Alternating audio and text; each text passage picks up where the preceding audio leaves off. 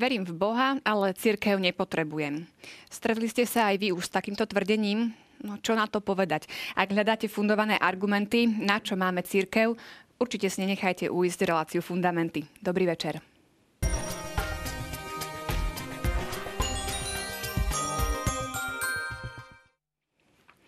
Je dnešná církev taká, akú ju chcel mať Kristus? Začneme pekne od začiatku, a to s mojimi vám už známymi hostiami, otcom Jurajom Vitekom a Pavlom Strežom. Vítajte, pekný večer. Ďakujem. pekný Na úvod si samozrejme ešte zopakujeme súťažné otázky a zistíme správne odpovede. Prvá otázka znela, čo znamená grecké slovo teofánia? Zjavenie Boha, zoslanie Ducha Svetého alebo radosť z viery. No, spomínali sme teda, že je to uh, zjavenie Boha, takže tu nebudeme nejako bližšie k tomu dávať vysvetlenie. Prejdeme hneď k druhej otázke. Pomenovanie stolica múdrosti sa vzťahuje na pannu Máriu, Ducha Svetého alebo stolicu, Svetú stolicu ako pápežský úrad. Tak vzťahuje sa na pannu Máriu. Otec Juraj, vysvetlíme si prečo. Áno, eh, je to povedané stolica múdrosti. Ono sa to môže preložiť v Slovenčine, to latinské slovo sedes ako, ako sídlo a príbytok. Hovorí o tom katechizmus e, katolíckej cirkvi v roku e, v bode 721, kde sa hovorí, že Mária presveta Božia Matka vždy Pána je veľdielom poslania Syna a Ducha v plnosti času a prvý raz v pláne spásy Otec nachádza príbytok.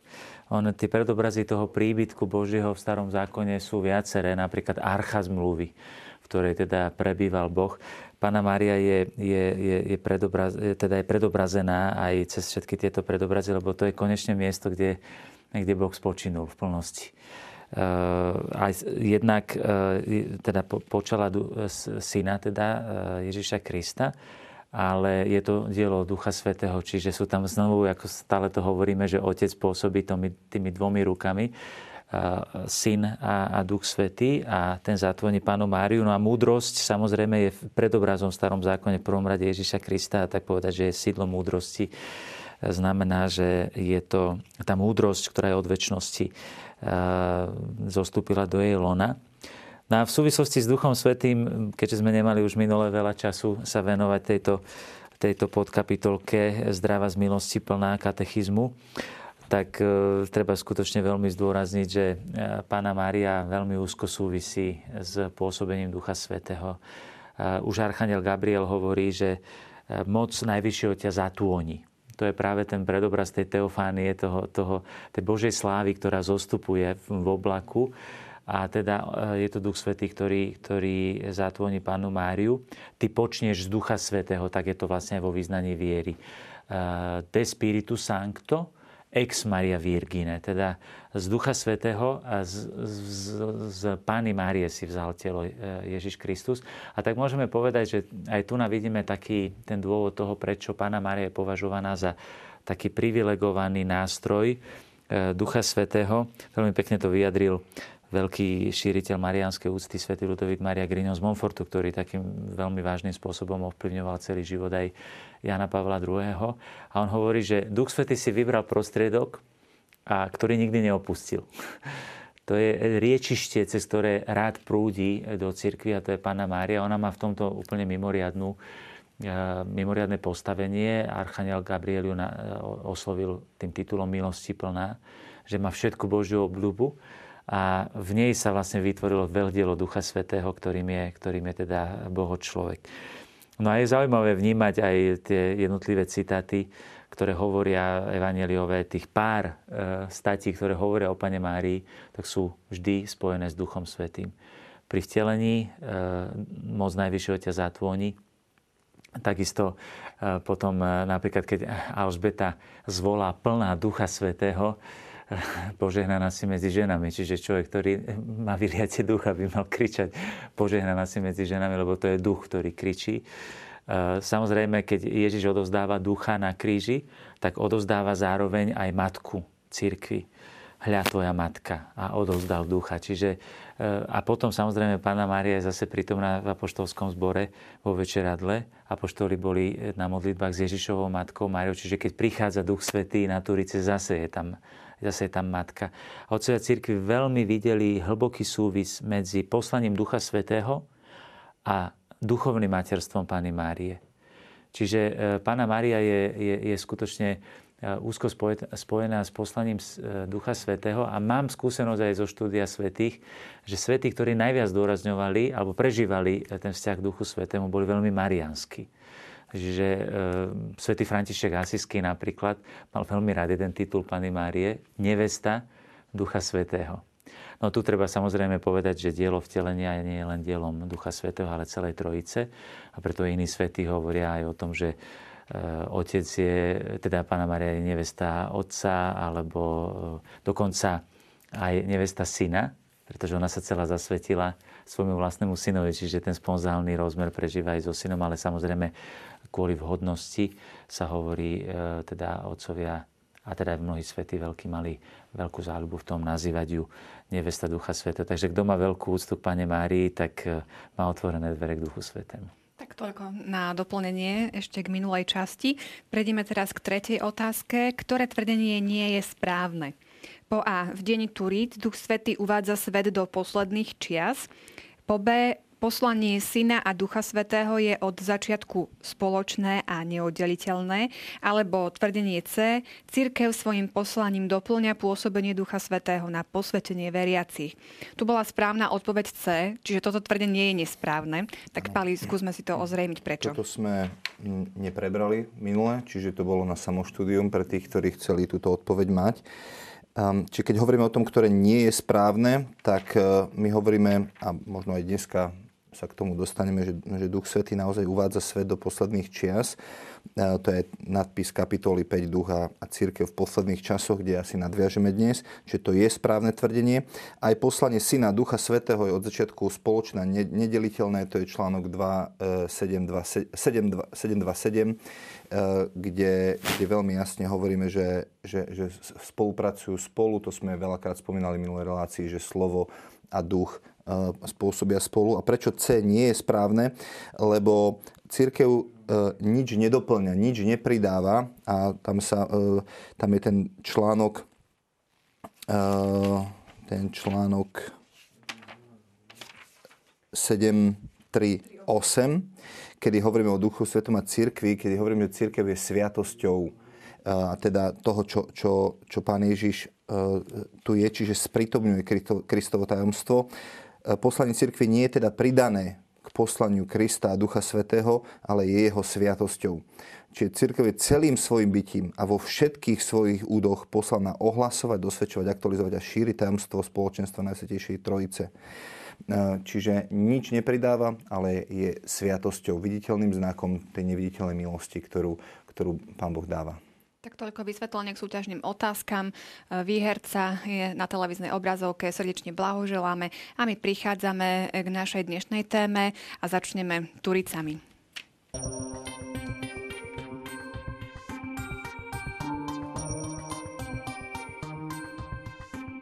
Duch Svety svojim príchodom, ktorý neprestáva, uvádza svet do posledných čias – do obdobia církvy, do zdedeného, ale ešte nezavršeného kráľovstva.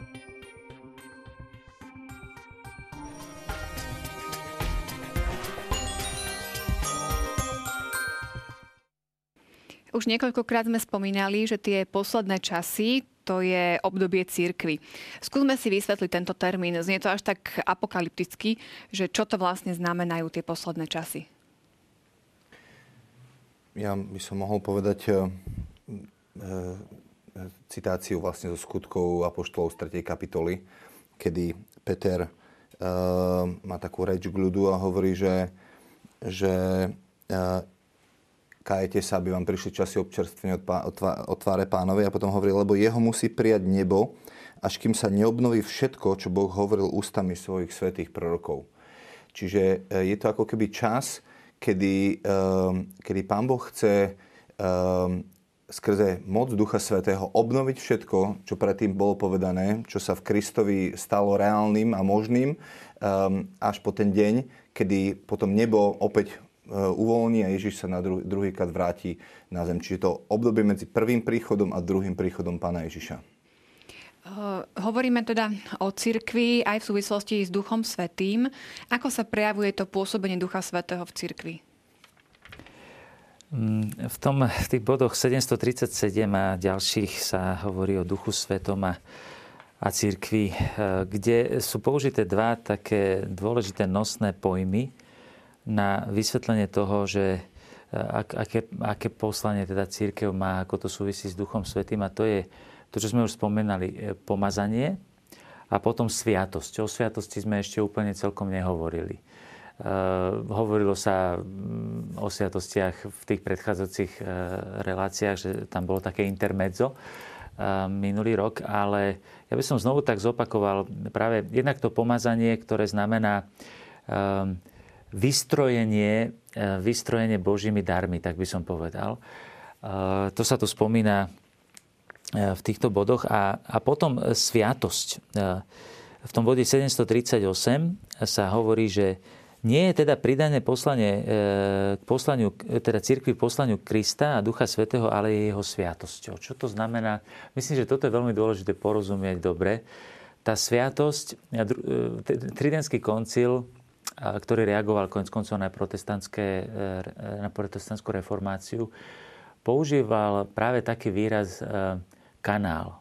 Mne sa to celkom, ten, e, keď slovo kanál, alebo povedzme e, vodovod by sme mohli nazvať, by sme to mohli preložiť, znamená to, že je to, je to prostriedok, cez ktorý Duch Svety vstupuje do toho sveta. Je to, e, sviatosť je definovaná v katechizme aj ako účinný znak Božej milosti. To znamená, že je to nejaký viditeľný prejav, cez ktorý je udelovaný Duch Svety. A okrem toho, že máme 7 sviatosti v cirkvi, tak samotná cirkev je druhým vatikánskym koncilom definovaná ako sviatosť, čiže znamenie, cez, ktorý, e, cez ktoré je, je, je, je Duch Svetý e, udelovaný človeku. Čiže je to, je to prostriedok, je to, je to to riečisko, cez ktoré ten Duch Svetý ako voda e, prichádza, prichádza k človeku. Takže církev je celým svojim bytím a vo všetkých svojich údoch poslaná ohlasovať, dosvedčovať, aktualizovať, šíriť tajomstvo spoločenstva Najsvetejšej Trojice. A potom je tam citát od Cyrila Aleksandrického. To sú vlastne otcovia cirkvi, sú to vlastne katechézy e, prvé, e, prvých storočí, kde, kde hovorí, že znova tvrdíme, že my všetci, keď sme prijali jedno a to istého ducha, totiž svetého, určitým spôsobom sa spájame aj navzájom aj s Bohom. Lebo hoci sme jednotlivo mnohí a hoci Kristus spôsobuje, aby v každom z nás prebýval Otcov jeho duch, je iba jeden a nedeliteľný duch, ktorý tých, čo sú navzájom rozdielni, spája skrze seba v jedno a spôsobuje, aby bolo všetkých vidieť ako čosi jedno v ňom. Myslím, že to je aj, e, sú úvahy, ktoré sú veľmi dôležité, e, ako ste to už aj spomenuli na začiatku, že myslím, že dnes väčšina ľudí, teda väčšina ľudí, je veľmi veľa ľudí, ktorí uh, povedia, že nemám problém s Kristom, ale mám problém s církvou.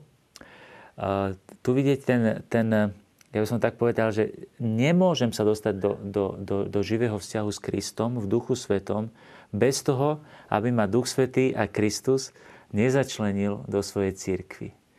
Lebo to je... E, e, jednoducho sa to nedá. Sú to dve neoddeliteľné skutočnosti. My ešte budeme hovoriť o veľmi dôležitých obrazoch, ako je Kristovo telo a Boží ľud a tak ďalej. Ale jednoducho, takýto pohľad na kresťanstvo je jednoducho pohľad na kresťanstvo, ktoré si môže vytvárať človek, ktorý e, s tým kresťanstvom nemá skúsenosť. Myslím, že to je najväčší, najväčší problém. Konec koncov väčšinou to aj takí ľudia hovoria, ktorí tú, tú skúsenosť nemajú, alebo majú možno len nejakú vonkajšiu skúsenosť, niekedy možno negatívnu, e, alebo neporozume, neporozumejú v cirkvi niečomu a, a, preto, e, a potom samozrejme aj pod určitým tlakom aj, aj odporu voči cirkvi, ktorý môže byť z rozličných dôvodov. Ale toto, toto je veľmi dôležité, že, že tá církev je skutočne, tak povedať, prostried, tak povedať, s prostriedkom účinkovania Krista, Ducha Svetého v tomto svete. A je, a je to neoddeliteľné. Čiže každý, kto autenticky sa dostáva do vzťahu s Kristom a je naplnený Duchom Svetým, je začlenený do církvy. Keď budeme rozoberať možno symboly, e, akými popisujeme církev, e, tak myslím, že o to bude o mnoho jasnejšie a zrejmejšie, že sa nedá existovať tak, že ja si poviem, že ja církev nepotrebujem.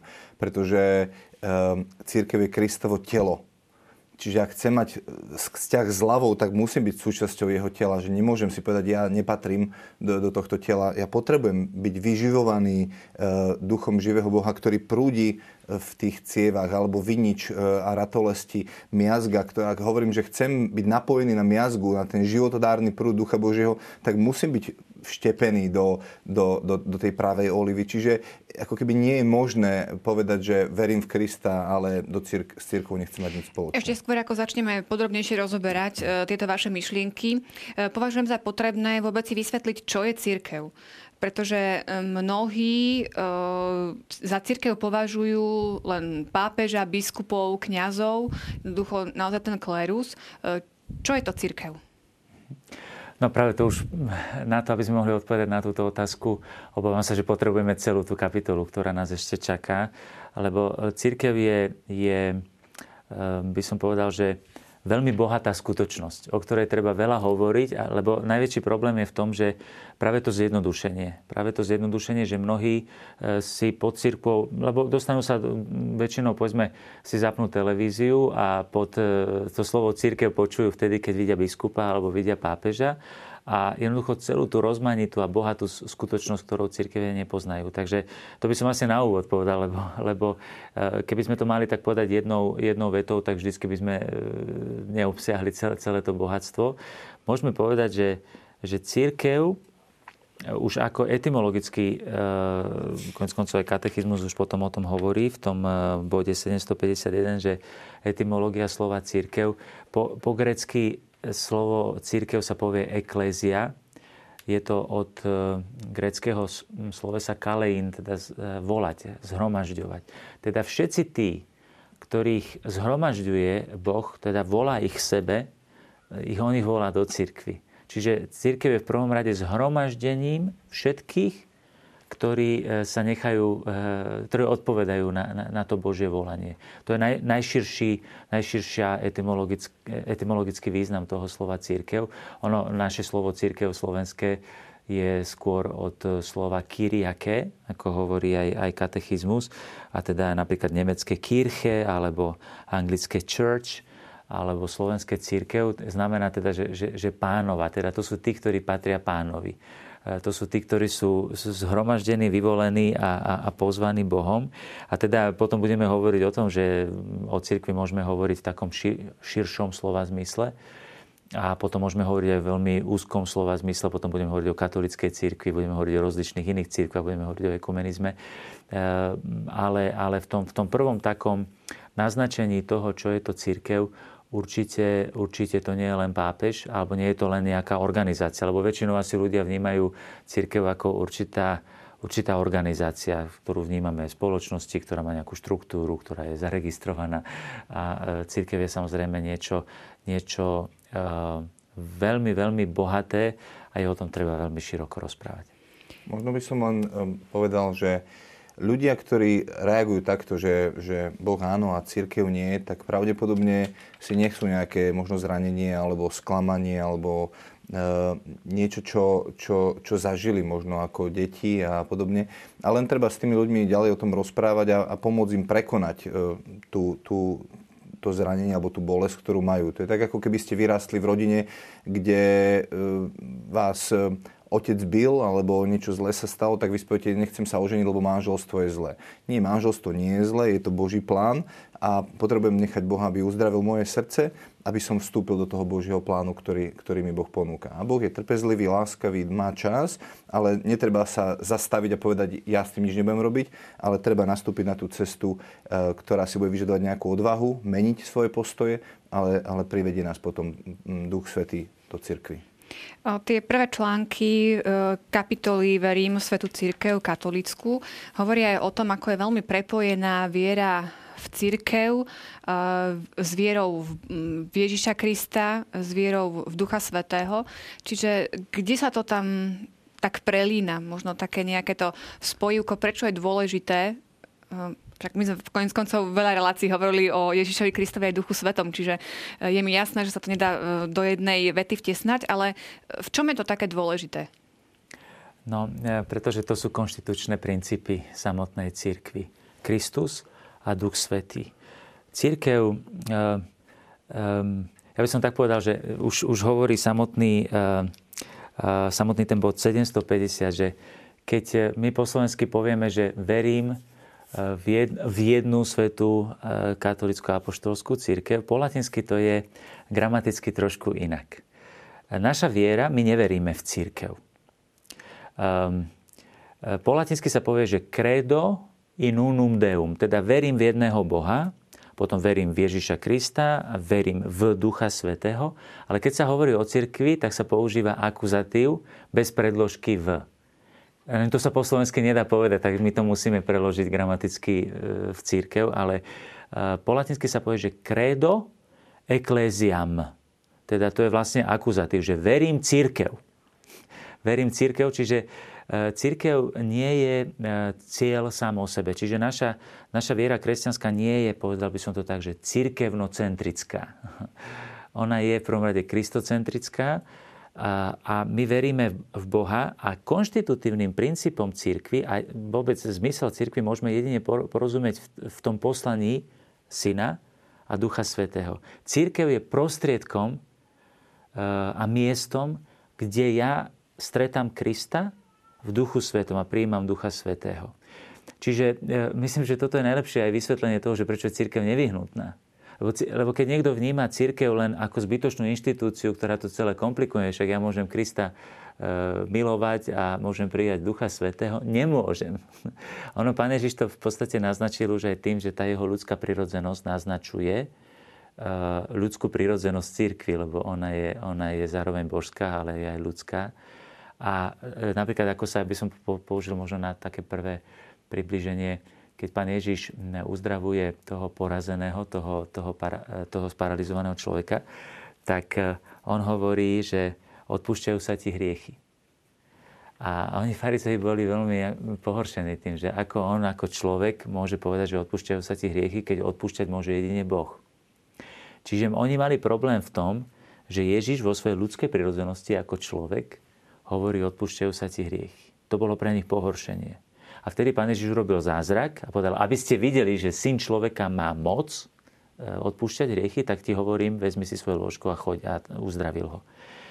A e, na tomto môžeme vidieť to, že církev, tak ako Ježiš je sviatosťou spásy, to znamená, že on, jeho prirodzenosť ľudská, on ako človek je znamením, cez ktoré, e, cez ktoré prúdi Duch Svetý a uzdravuje človeka, tak církev je ako keby predlžením Ježišovej ľudskej prírodzenosti a teda všetko, čo je v církvi viditeľné, keď ten farár, ktorý, ľudia tak povedia farár, už je to pomerne nadávka, keď ten kňaz sedí v tej, v tej spovednici a teraz povie, prečo by mi mal človek odpúšťať? To je v podstate to isté pohoršenie, ako boli farizei pohoršení, že tento človek, Ježiš Kristus, mi má odpúšťať, pretože jeho ľudská prírodzenosť sa stáva kanálom, ako to stále hovorím, tou sviatosťou, tým prostriedkom, cez ktorý Boh chce pôsobiť.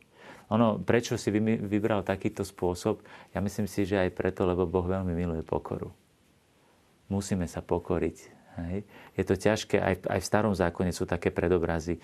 Povedzme, keď Elizeus, keď sa hovorí o tom, o tom, o tom malomocnom, ako prichádza k prorokovi Elizeovi, on hovorí, choď sa umyť do rieky.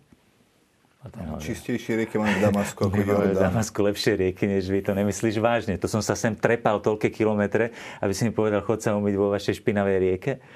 Uh, to je práve tá pokora, že Bohu sa toto páči, že, že, že ty si nevymýšľaj, ako ty si, ešte budem Bohu diktovať, ako mám byť spasený. Hej? Čiže keď niekto povie, ja nepotrebujem církev, ja si môžem s Pánom Bohom e, to vydiskutovať sám, tak ja by som sa takého človeka opýtal, a ty si si istý?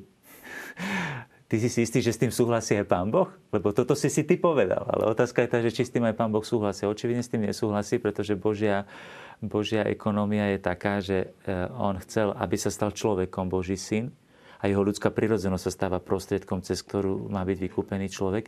A církev je predlžením tohto vtelenia a teda sa stáva viditeľným znamením našej spásy. Samozrejme, že si to vyžaduje aj pokoru, čiže okrem aj zranení, ktoré niekedy môžu byť dôvodom, pre ktoré človek odmieta církev, ja si myslím, že v nemalo prípadoch je to vlastne aj určitá pícha človeka, ktorý si povie, ja si to spravím tak, ako ja chcem. Len otázka je tá, že či aj pán Boh s tým súhlasí. No, že by som doplnil taký obraz, ktorý mňa fascinuje, je keď hovoríme o, o manželstve a v katechizme sme to preberali o tom spolu stvoriteľskom diele, do ktorého je človek pozvaný, e, tak sme to my s manželkou, ktorí sme si splodili deti, alebo Boh nám dal deti. No odpoveď je aj, aj áno, aj, aj, aj jedno, aj druhé, že, že Boh ako keby miluje spolupracovať s človekom. Až tak veľmi Boh ide do, do, do toho, že, že, že s, s, dáva účasť na svojom diele človekovi. A v tomto duchu uh, môžeme chápať kňastvo, že, že ľudia hovoria, no však čo mi to tak kňaz môže odpúšťať hriechy, však Boh odpúšťa hriechy. No áno, Boh odpúšťa hriechy, ale, ale e, to povolanie cirkvi je byť sviatosťou spásy a preto Boh ako keby tú moc zveruje cirkvi a, a hovorí, komukoľvek odpustíte hriechy, budú odpustené a komu ich zadržíte, budú zadržané. Je to kňaz, ktorý odpúšťa hriechy? Nie je to Boh, ktorý odpúšťa hriechy.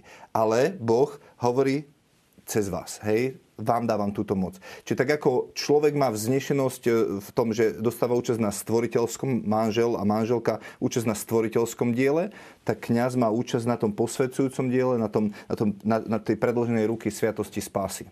Ešte zostanem pri tých obrazoch, vlastne, čo si uh, teraz aj načrtol. Takisto aj katechizmus nám ponúka nejaké obrazy, symboly, aby sme lepšie vedeli pochopiť, čo je církev. Tak približme si, uh, aspoň také teda tie najznámejšie, píše katechizmu aj to, že sú to e, rôzne výrazy z pastierského a rolnického prostredia, čo je vlastne blízke, aj bolo blízke ľuďom, že naozaj dá sa na tom pekne ilustrovať, čo to tá církev je, napríklad ovčinec.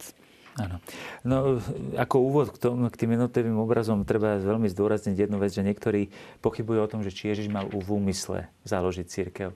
E, čiže museli by sme nielen ignorovať církev, ale aj samotné evanielium, keby sme chceli povedať, že Ježiš nemal v úmysle založiť církev, lebo toto sú všetko obrazy, ktoré používa Ježiš v evanieliu. Je to ovčinec, ktorého jedinou a nevyhnutnou bránou je Kristus, alebo niekedy sa používa aj výraz stádo, ktorý bohužiaľ v médiách, najmä v ostatných e, mesiacoch, Negatívne. Obávam sa, že veľmi negatívne. Čiže ovce v zmysle hlúpe ovce, stádo vede vúl.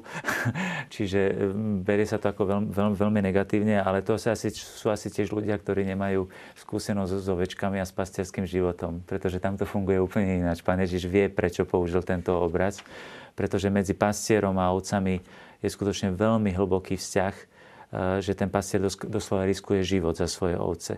A to by bolo potrebné možno práve si to tak uvedomujem teraz spôsobím Petržalke, že asi aký Petržalčan v živote nevidel ovcu. Čiže potom si potom vytvárame tieto, tieto také stereotypy e, negatívne, že teda církev to je stádo, vy ste hlúpi a vy sa nechávate viesť pastiermi. E, to, to, je veľmi, to je veľmi hlboký obraz, ktorý však bohužiaľ niektorým súčasníkom už vzdialený. No samozrejme Božia roľa alebo Božie pole na tomto poli rastie prastará olíva, ktorej svetým koreňom boli patriarchovia a v ktorej došlo a dôjde k zmiereniu židov a pohanov. E, církev vysadil nebeský hospodár, to sú veľmi, veľmi rozšírené. Šlachetná vinica, to je vinica je jeden zo silných e, obrazov, keď pán Ježiš hovorí aj o tom, že, že čo som ešte neurobil, teda prorok Izajáš hovorí, čo som ešte neurobil svojej vinici, čo by som jej mal urobiť. A potom pán Ježiš hovorí, že kde už vyslovene naznačuje štruktúru cirkvi. Hovorí, že eh, hospodár vystaval vinicu, urobil strážnu väžu. Eh, tá väža je predobrazom práve aj tej hierarchickej štruktúry cirkvi a tak ďalej. Čiže to sú, to sú veľmi silné. Potom stavba, Božia stavba, sám pán prirovnal ku kameňu, ktorá ktorý staviteľa síce zavrhli, ale on sa stal kameňom uholným. Svetý Pavol hovorí, že my sme živé kamene v tejto, v tejto stavbe. Samozrejme, to súvisí aj s predobrazom chrámu Jeruzalemského, ktorý bol predobrazom církvy. E, to sa tu spomína aj v katechizme, že 757 církev sa volá Jeruzalem, ktorý je hore a naša matka. Opisuje sa ako nepoškvrnená nevesta nepoškvrneného baránka, ktorou Kristus miloval a seba samého vydal za ňu, aby ju posvetil. E, nevesta, církev ako nevesta. Um, samozrejme, ešte sú tu uh, ako rodina, to je tiež veľmi silný, silný symbol. No a samozrejme veľmi silný predobraz starého zákona je aj Boží ľud, ktorý najmä od čas druhého Vatikánskeho koncilu je jedným z takých nosných. No ale to sú potom ešte symboly, o ktorých budeme hovoriť teda zvlášť. Takže toto sú všetko veci, ktoré, o ktorých hovoril pán Ježiš, ktoré on sám pred, pred, predobrazil a používa aj samotný výraz církev, eklézia. A ktoré nielen pán Ježiš hovoril, ale on nadvezuje na to, čo pán Boh už robil e, v, starej zmluve. Pretože všetky tie obrazy, ktoré sme vymenovali, nájdete aj v starej zmluve. Hej. Pán Boh je, je pastier svojho ľudu, to, to nájdete Žalm 23, pán Boh je môj pastier, vedie ma na zelené ovečky. A pán Ježiš sám hovorí napríklad v Jánovi 10. kapitole, že hovorí k Izraelu, čiže a zachová kontinuitu, ale hovorí, mám aj iné ovce, ktoré nie sú z tohto ovčinca, že nepatria do Izraela, ale aj tie musím priviesť, aby bolo jedno stádo, jeden učenec. A hovorí o všetkých národoch, ktoré, ktoré sú povolané cez neho vstúpiť do, do, do toho spoločenstva Izraela, ktorý si pripravoval od, od, minulosti v starej zmluve a do ktorého potom po, po, pozýva. Čiže to bola jeho myšlienka e, všetkých zjednotiť v sebe a vytvoriť církev, ktoré, ktorá je jeho telom. Hej. Čiže, e, ako sme povedali, všetky tie predobrazy už nájdeme aj v starej zmluve. Pán Ježiš ich jasne vyjadruje a ukazuje na, na ten tieň, ukazuje na, na plné zjavenie, ktoré v Kristovi nájde svoj zmysel a význam. Ďalej nás čaká taká pekná časť o pôvode založení cirkvy. Ja by som sa tomu tam chcela aj trošku pristaviť a možno aj tak podrobnejšie to rozobrať, lebo naozaj asi treba vedieť si aj zargumentovať uh, tú našu vieru. Takže uh, poďme k tomu. Uh, tu sa píše, že teda tajomstvo církvy je nejaký plán, ktorý bol už e, zrodený v otcovom srdci. E, odkiaľ vieme, že teda už pán Boh od počiatku mal takýto plán, že založiť tu nejaké spoločenstvo, že to nie je čisto nejaký ľudský výmysel, ako ktorý si to takto zorganizujeme, lebo tak no, je to praktickejšie, nie? keď máme ich takto pod kontrolou. Stvorenie musí mm, vždycky ísť ruka v ruke so zjavenou pravdou, že, že Pán Boh, keď sa pozrieme na Adama a Evu, keď ich tvoril, tak už dávno mal v pláne, že jedného dňa jeho syn, ktorý bude nový Adam, tak z jeho boku vytvorí uh, jemu novú, novú, novú Evu. A, a, uh, čiže otec o týchto veciach už sníval. A keď hovoríme o tom, že je otec a je syn, tak je tu tá rodina, a Boh reprezentuje rodinu, takže otec chcel ako keby e, vyjadriť to, že, že svojmu synovi chce čistú a krásnu nevestu, ktorá sa mu dobrovoľne vydá a tak ďalej. Čiže všetky tie predobrazy uh, už, už nejakým spôsobom vidíme tie, tu, tie túžby otcovho srdca, ktoré sú vpísané do stvorenia. Uh, keď, keď, tam, keď čítame ten, ten plán zrodený v otcovom srdci, tak, uh, tak je tam krásne písané, že, že uh, môžeme si to možno aj prečítať, Večný otec z úplne slobodného a tajomného rozhodnutia svojej múdrosti a dobroty stvoril celý svet a rozhodoval sa, že ľudí pozdvihne k účasti na Božom živote, ku ktorému pozýva vo svojom synovi všetkých ľudí. Stvoril však stanovil však, že tých, čo veria v Krista, zhromaždí vo Svetej Cirkvi a táto Božia rodina sa utvára postupne, uskutočne v priebehu ľudských dejín podľa Otcovho plánu a v skutku Cirkev naznačená v predobrazoch už od počiatku sveta, obdivodne pripravená v dejinách izraelského ľudu a v starej zmluve a založená v posledných časoch bola zjavená vyliatím ducha na konci vekov bude slávne završená. Čiže ukazuje celý ten plán otca od začiatku až na koniec, že to není len, zrazu som si zmyslel, tak teraz vytvoríme církev, ale otec ukazuje a odkrýva ten plán od začiatku až do konca, e, ktorý, ktorý, ktorý realizuje počas, počas stáročí. No už vlastne, keď si len spomenieme, keď sme hovorili o tom, že aký bol úmysel Boží, prečo stvoril svet. Boh stvoril svet preto, aby niečo mimo seba samého urobil účastným na svojom vnútornom živote. Čiže Boh stvoril svet so zámerom. My možno dnešný moderný zmetený človek nie je naučený robiť veci so zámerom. Ale Boh všetko robí s obrovským zámerom a s jasným zámerom. A zámerom Božím stvoriť svet je, aby inteligentné bytosti, ktoré stvorí, urobil účastnými na svojom živote. A tu my musíme pamätať na jednu veľmi dôležitú vec. Že keď je človek, ktorý povie, že nepotrebujem církev, ja chcem len e, Boha, že existuje nebeská církev. Čiže tí ľudia, ktorí, e, by som povedal, že dosiahnu to, ten cieľ, prečo boli stvorení, a to je mať účasť na Božom živote, tak to spoločenstvo tých ľudí, ktorí budú mať účasť na Božom živote, to je církev. Čiže e, je nemysliteľné, je nemysliteľný Boží zámer bez toho, aby sme nevnímali církev. Oni sú tu veľmi v katechizme veľmi silné vyjadrenia, že svet bol stvorený kvôli církvi. To sú silné vyjadrenia. To sú vyjadrenia, ktoré hovorili kresťania prvých čias. Je to citovaný um, Hermas, pas, uh, Hermasov pastor. Boh stvoril svet kvôli účasti na svojom božskom živote. Túto účasť spoločenstvo sa uskutočne zhromažďovaním ľudí v Kristovi a toto zhromažďovanie je církev. Církev je cieľom všetkých vecí. Ale tu musíme vnímať skutočne církev ako spoločenstvo tých, ktorí majú účasť na Božom živote. Na to sme boli stvorení. Ja sa obávam, že mnohí naši súčasníci, možno aj niektorí z našich divákov, ktorí nás teraz pozerajú, by som ich tak pozbudil k tomu, aby neprepadli niektorým veľmi povrchným stereotypom v myslení v spoločnosti, ktorá hovorí, církev nie. Ja som mal takú skúsenosť koľkokrát, že ľudia dokonca v takým absurditách žijú, lebo to sú predsudky. To sú predsudky, to sú, keď sa veľa hovorí o stereotypoch, toto sú stereotypné názory, že človek príde častokrát aj na, na faru požiadať ma o krst a povie mi, že on církev nepotrebuje. A ja hovorím, reku, ale to mi nejako nesedí, tak Prečo ste ma prišli žiadať o krst, keď církev nepotrebujete? Lebo očividne ju potrebujete. Žiadate krst, čiže častokrát človek ani nemá to celkom domyslené, je to len určitý stereotyp, ja mám voči církvi predsudky a ja církev nepotrebujem a církev nechcem, ale pritom o tej církvi prichádzam žiadať krst. Čiže hovorím, tak si pokrstíte. No počkajte, ako pokrstíte? No však ja neviem, ako veríte, však veríte individualisticky asi nejako. Um, Sveté písmo máte odkiaľ? Odkiaľ viete, že existuje nejaký Ježiš Kristus? Toto všetko mi sprostredková církev už celé, celé stáročia.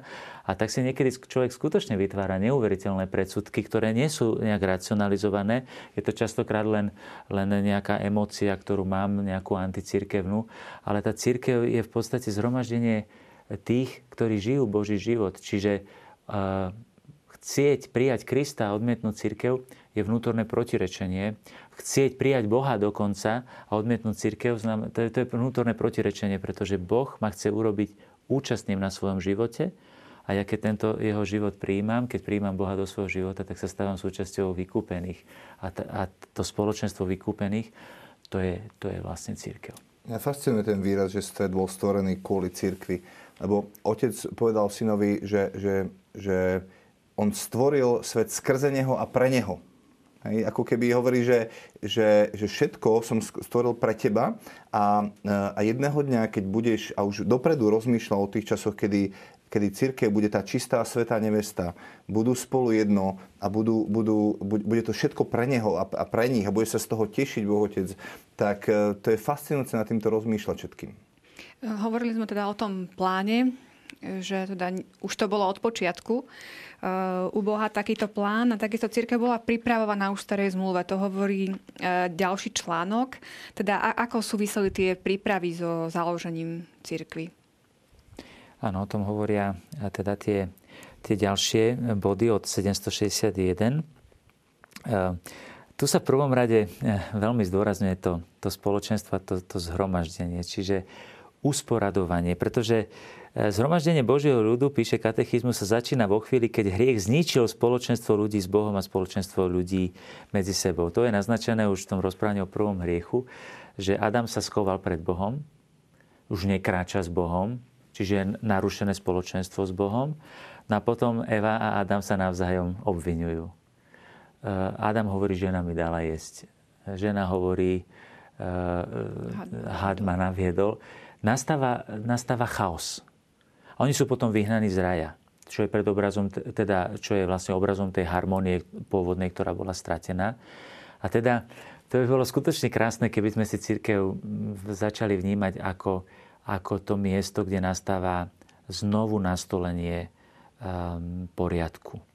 Aby církev bola miestom, ktoré vnímame ako konečne domov, kde môžeme stretávať Boha. Pápež František veľmi toto chce aj, aj sa mu to veľmi darí, má na to skutočne veľkú charizmu, že, že vytvoriť, e, ukaz, e, skutočne vytvoriť z církvy vľudné miesto prijatia. Veľmi nám to zdôrazňuje všetkým, na všetkých úrovniach církvy, aby církev otvorila svoje brány a aby bola miestom e, vľudného prijatia. To samozrejme nie je vôbec jednoduché.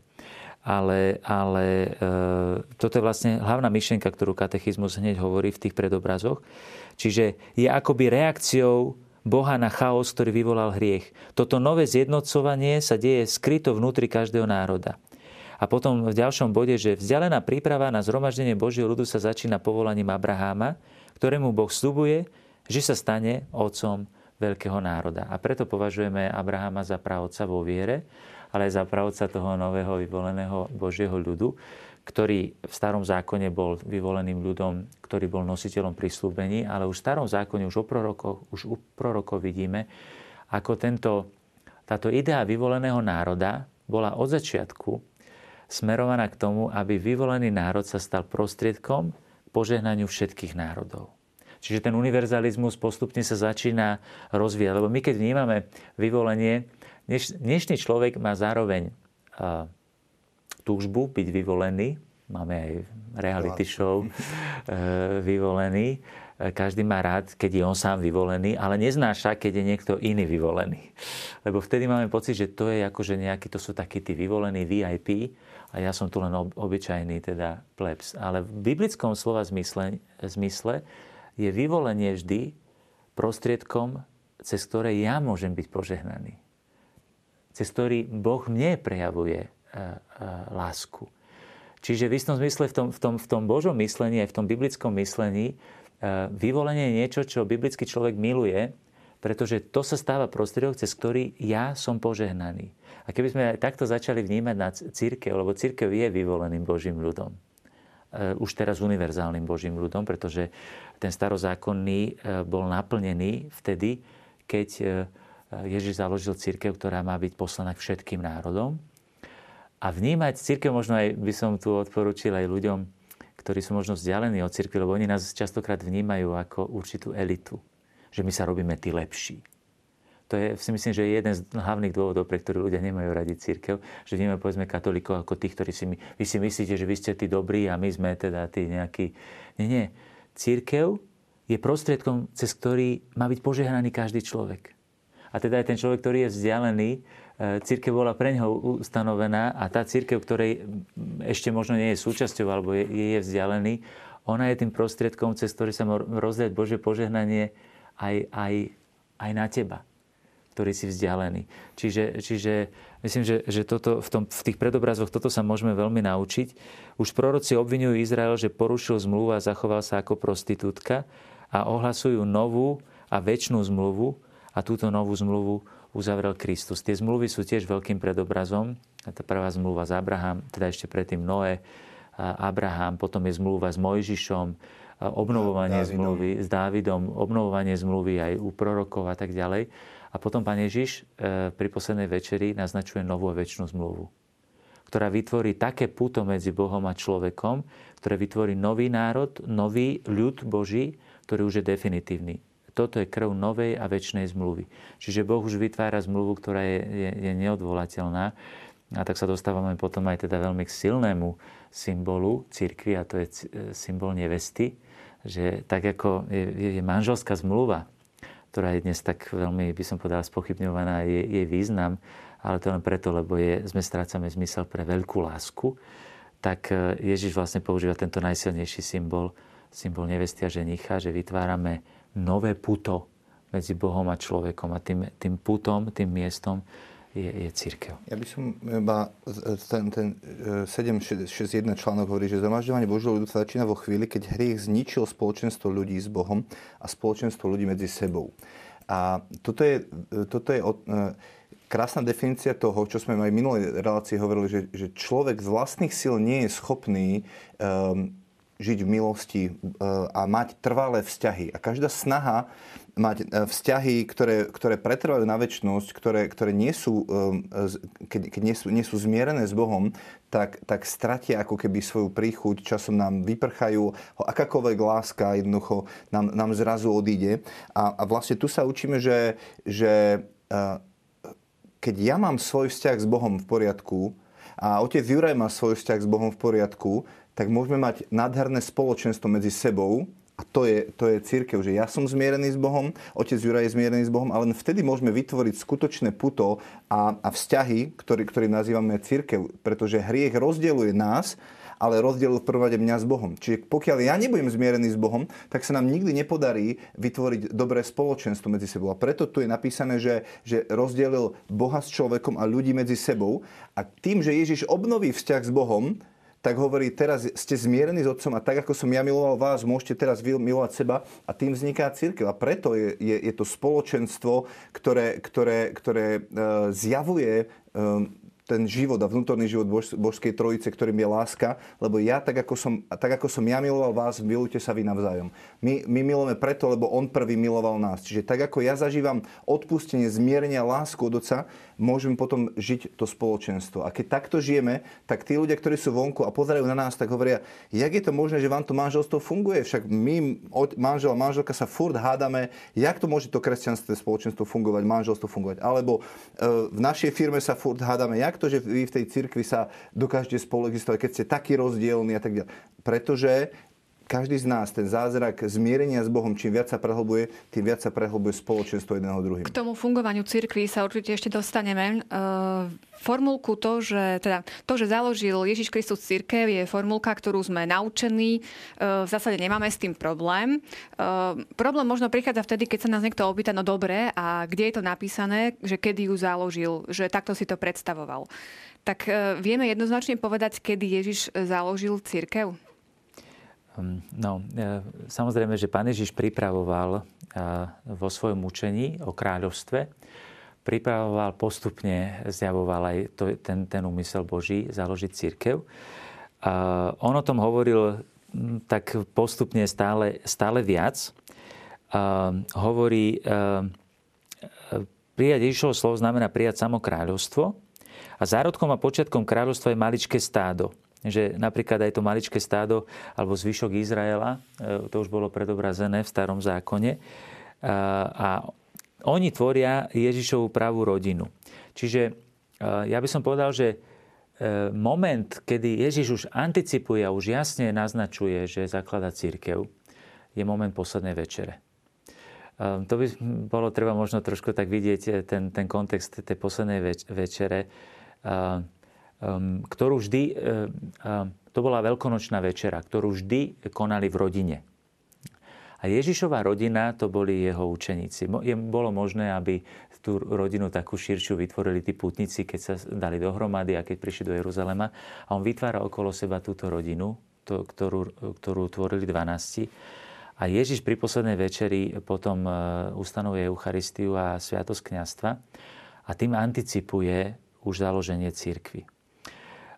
Ešte predtým je veľmi dôležité, Ježiš už úplne otvorene hovorí o cirkvi, o jej štruktúre, keď napríklad vyzýva apoštolov, aby vyznali, za koho pokladajú. A vtedy napríklad Petrovi, eh, Peter vyznáva, ty si Mesiáš, syn živého Boha. A vtedy mu hovorí, eh, blahoslavený si Šimon, syn Jonášov, pretože ti to nezavilo telo a krv, ale môj otec, ktorý je na nebesiach. A ty si, Peter Skala, na tejto skale postavím svoju církev. Tam už hovorí úplne otvorene o církvi. Um, Ježiš samozrejme naznačuje, ako sme videli v tých predobrazoch všetkých um, stádo, pole, rola um, uh, a tak ďalej, ale dá sa povedať, že ten moment, kedy anticipuje, je posledná večera a kde už jasne uh, Ježiš uh, ustanovuje církev, je, je moment jeho veľkonočného víťazstva na kríži, kedy z jeho e, boku vyšla krvá voda pred obraz cirkvy. Um, tam tiež naznačuje veľmi dôležité momenty, ako je napríklad teda odoznanie matky, ako som na, naznačil, e, matky Pany Márie, ktorá je pred obrazom církvy. A, ale on e, potom, ešte by som povedal, že naznačuje, že pošle Ducha Svetého a to práve to ohlásenie Ducha Svetého a prísľub Ducha Svetého naznačuje apoštolom, že jeho veľkonočné víťazstvo smrť a zmrtvých vstanie bude završené vtedy, keď príde Duch Svety a to je zrod církvy. Jednoznačne e, církev katolická učí, že církev sa zrodila v deň Turic. V deň Turic sa zrodila církev definitívne. Vtedy, keď prišiel, bol daný Duch Svety ako osoba, ktorý vplynie z Ježišovej ľudskej prirodzenosti, ktorá je oslavená, teda Ježiš, ktorý zomrel, stal z mŕtvych a vystúpil do neba. A v tom momente, keď je daný Duch Svetý, vtedy sa zrodila církev. Takže to je jednoznačne moment, ktorý nemôžeme ignorovať, je opísaný v skutkoch apoštolských, je to novozákonné zjavenie, kde... Aj v starej zmluve je opäť, keď sme, keď sme tam, uh, ak môžem doplniť iba, Pascha, jedenie baránka, Pán Ježiš, Eucharistická večera. Kedy, kedy však sa deje tá pascha, ten prechod je, keď prechádzajú cez Červené more. krv a voda sa vylieva z Ježišovho boku, Ježiš zomiera a vtedy nás krstná voda pre, prevádza zo smrti do života, zo, z Egypta hriechu do, do nového života. A po 50 dňoch prichádzajú k hore Sinaj, čo sú Turice, kde dostávajú to povolanie Izraeliti, že ak budete počúvať môj hlas, budete mi kráľovským kňazstvom, budete svetým národom a to poslanie sa... A dostávajú sa, zákon? A dostávajú, zákon, zákon, ktorý definuje nový, teda vyvolený Boží ľud. A, a, to, a to poslanie, ten zrod cirkvi sa deje práve tu, že, že keď Duch Svetý bude vo vás a je vo vás, teraz som ho poslal, tak ste moje kráľovské kniazstvo, svetý ľud a, a začína e, e, a Boh, tak ako si vyformoval ten Boží ľud v starej zmluve cez prejdenie, e, prejdenie cez Červené more, tu je napísané, že, že sa uskutočnil na kríži, ale zrod, keď dostávajú to povolanie, je, je, je pre vrchu Sinaj.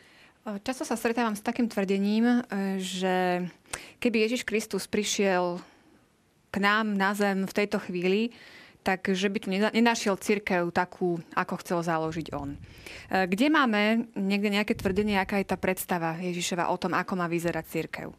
No, toto zase, som veľmi rád, že pokladáte túto otázku, lebo toto zase je tvrdenie človeka, ktorý myslím si, že vôbec nepozná nový zákon. Pretože stačí si čítať um, dokumenty e, novozákonné, e, jednak skutky apoštolské, ktoré opisujú tú prvú církev, e, evanelia, ktoré opisujú e, apoštolský zbor, a potom e, listy apoštolov z tých prvých, z tých prvých 10 ročí, dá sa povedať, keď sa formuje tá prvá církev, ktorú založil Ježiš. No a myslím, že to je lektúra, ktorú by som takémuto človeku odporúčal. Prečítaj si toto a porovnaj to, v čom sa to líši. Lebo my si predstavujeme, že Ježiš, e, častokrát sú citované len dva citáty, že aká bola Ježišova prvá církev. Všetko mali spoločné, navzájom sa milovali a tak ďalej. Ale keď si prečítame Pavlové listy Korintianom napríklad, aké boli, keď si zoberieme charakteristiky apoštolského zboru, teda prvých biskupov, prvých apoštolov, ako sa medzi sebou vadili, kto je väčší, kto je menší, e, ako im pán Ježiš povedal, dokedy budem s vami, ako bol neučen, neučenlivý. Bol medzi nimi Judáš, ktorý bol, ktorý bol zlodej, ktorý bol na peniaze. Hm? A keď niekto teraz povie, no ale tá církev dnešná katolická, a čo Vatikánska banka, a čo hento, a čo toto, že máme teda aj, aj teraz e, e, a počas celých dejín církvy aj neporiadky, ale máme aj úžasných svetých biskupov. Eh, čiže zistíme, že, že tá církev, ktorú, ktorú opisuje nový zákon, sa nejakým spôsobom neodlišuje od cirkvi, aká bola v 5. storočí, v 10. storočí, v 11., 15. alebo 16. alebo 20. Je to církev, ktorá, a o tom budeme práve hovoriť, eh, je, je, je církev, ktorú si nesmieme, keď aj Palko hovoril o tom, že to dokonalé spoločenstvo je medzi tými, ktorí sú zmierení s Bohom. Ale to je proces. Aj Peter, prvý, prvý pápež, zaprel Krista a, a potom musel byť vykúpený. A pán Ježiš mu hovorí, že ty, keď raz budeš utvrdený vo viere, budeš utvrdzovať svojich bratov. Aj Peter si prešiel určitú cestu svojho vlastného hriechu a aj, aj jej skúsenosti tej, tohto hriechu, aby mohol potom prijať moc Ducha Svetého a teda kráčať. Ale aj potom neskôr, keď už církev bola, už keď prijala Ducha Svetého, tak to neznamenalo, že tam neboli neporiadky. Pretože tam ten e, církev nie je spoločenstvo dokonalých. Ja by som to tak veľmi zjednodušene povedal, že keď niekto povie, a čo ja budem chodiť do kostola, však pozri, akí sú tam ľudia. Ale to je tiež taká určitá povyšeneckosť toho človeka, ktorý to povie. Ja, ja to vnímam inak. No vďaka Bohu, že sú v kostole a v cirkvi aj nedokonalí ľudia, lebo to znamená, že tam je miesto aj pre mňa. Lebo sa necítim byť vôbec dokonalý. A ja som na ceste toho, aby ma Božia milosť premenila. A teda je to spoločenstvo hriešnikov, e, ktorí sa v cirkvi majú moc stávať vykúpenými a zmierenými s Bohom. A toto je veľmi dôležité pri, církvi, pri církvi. V církvi nie sme za odmenu. Že keď už sme dobrí, tak potom sme súčasťou církvy. Nie, církev je miesto, kde sa ja stávam lepším človekom. Čiže to nemusí byť miesto, kde, kde eh, ak církev, to bola vždy, vždy to bolo nebezpečenstvo a pokušenie v dejinách církvy, vytvoriť církev ako spoločenstvo dokonalých. Vyhoďme všetkých tých, aj keď boli reformy cirkvi. Vyhoďme všetkých, ktorí do nej nepatria, lebo ten je taký, ten je hen taký, ten je taký. A nikdy to nedopadlo dobre, pretože Ježiš nemal v úmysle vytvoriť církev ako spoločenstvo dokonalých. Keď čítame nový zákon, tak to nemôžeme nevidieť. To, čo, to, čo možno uh, takíto ľudia opäť tam zaznieva, je, že a čo e, vy však nie ste dokonali a nepočujeme z vašich úst to, že, že by ste sa mali v niečom meniť, alebo stále zatlkate a hovoríte si, že, že však církev je sveta a tak ďalej. A my musíme jasne povedať, že, že, že katechizmus aj pápeži neustále pozývajú Boží ľud k obnove k, k pokániu. Hej? Že keď čítame napríklad z, z poslednej Evangelii Gaudium, keď pápež František hovorí, pripomína slova Pavla VI. hovorí, církev musí prehlbiť poznanie o sebe samej a musí sa zamyslieť nad tajomstvami, ktoré je vlastné a z tohto jasného a činorodého poznania vyplýva spontánna túžba konfrontovať ideálny obraz cirkvy, ako ju Kristus videl, chcel a miloval, svoju nevestu svetu a nepoškvrnenú, s jej výzorom, ako sa javí dnes. Preto cíti takú veľkorysú báš pre netrpezlivú túžbu po obnove, teda po náprave chýb odhalených a zavrhnutých týmto poznaním, ktoré je akoby vnútorným spýtovaním pri pohľade na model, ktorý nám o sebe zanechal Kristus. Čiže my nehovoríme, že, že církev je, je vo všetkom dokonalá. Hej?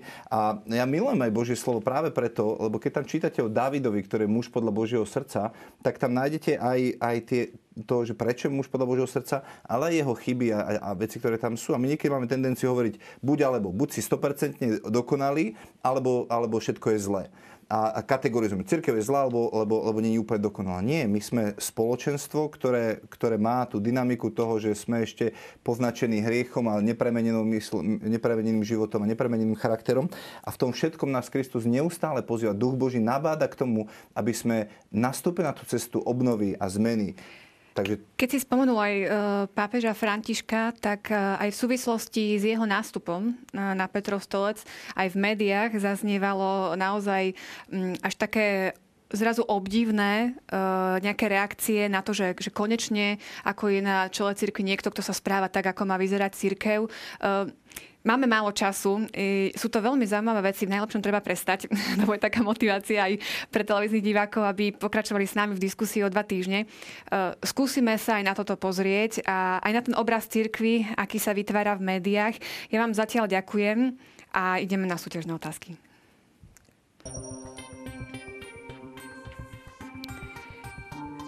Prvá otázka. Ktorá udalosť bezprostredne nesúvisí so založením cirkvy? Po A. Vyvolanie 12. Po B. Posledná večera. Po C. Turíce. Druhá otázka. Ktorý obraz označuje církev? Roľa, hlava alebo baránok? A posledná otázka v tejto relácii. Ktoré tvrdenie neoznačuje církev? Po A. Ustanovizeň bez autority. Po. Duchovné spoločenstvo. Po. Kristovo telo. A na televíznej obrazovke vidíte už známu adresu, kde očakávame vaše odpovede.